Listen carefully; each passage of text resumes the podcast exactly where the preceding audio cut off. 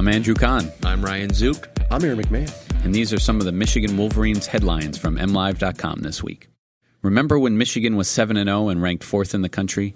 By winning six of their last seven, the Wolverines are reminding people of their Bahamas success. Thing is, Juwan Howard's team thinks it can be even better. With Xavier Simpson controlling the game and getting his teammates involved, and Michigan playing great defense, the ceiling for this team is high, especially if Isaiah Livers can stay healthy. We're getting better as the season goes, Juwan Howard said recently. He said he didn't expect the hot start to the season, but gladly accepted it. Still, he knew his players were adjusting to new offensive and defensive concepts. The Wolverines returned three upperclassmen starters from last season, and maybe that gave them an edge early on. If opponents eventually caught up, Michigan is now figuring things out. Can the Wolverines play as well as they did in the Bahamas? It appears they can play even better. And how about that Michigan baseball team? The Wolverines are ranked number one in the country by Baseball America for the first time in program history. They have started the year three and one, including a four to three win over number one Vanderbilt and a five nothing victory over number three Arizona State. Michigan also beat Cal Poly eight to five before ending the weekend with a seven to one loss to UConn. The team will get a chance at revenge this weekend when it faces the Huskies in a three game series in Port St. Lucie, Florida, beginning on Friday. Austin Davis's play the last few weeks has given the Michigan basketball team a good kind of problem. The redshirt junior has proven to be a reliable Big Ten big man. He will graduate this year, but has one season of eligibility remaining. The question is, will he stay at Michigan or transfer? It will be Juwan Howard, most likely, who has the most say in that decision.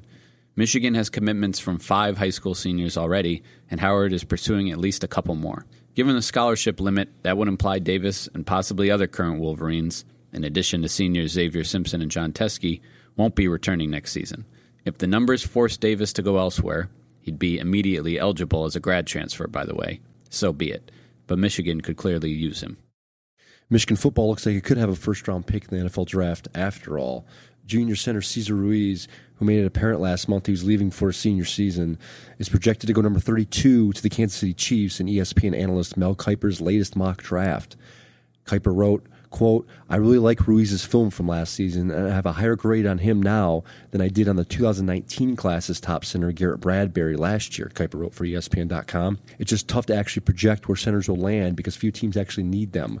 Bradbury, who played at North Carolina State, went number 18 to the Minnesota Vikings last season. And Kiper, on an ESPN conference call with reporters on Wednesday, said he could see the 6'4, 319 pound Ruiz going anywhere from 24 to 32. It's just about finding a spot for him. Kiper told reporters, quote, he played guard early in his career, then slid over to the anchor center spot and kept getting better and better. He's got a chance to be a first round pick.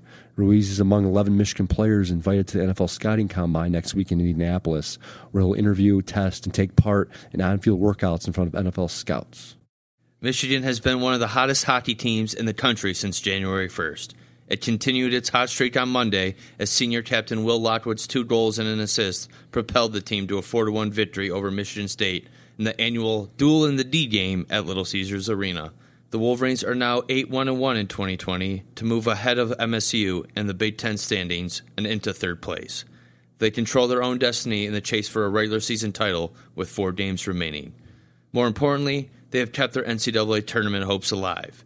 They have moved up to number 20 in the pairwise rankings, a system aimed to mimic the method used by the NCAA selection committee to determine the participants in the 16 team tournament. For these headlines and more, check out mlive.com slash Wolverines.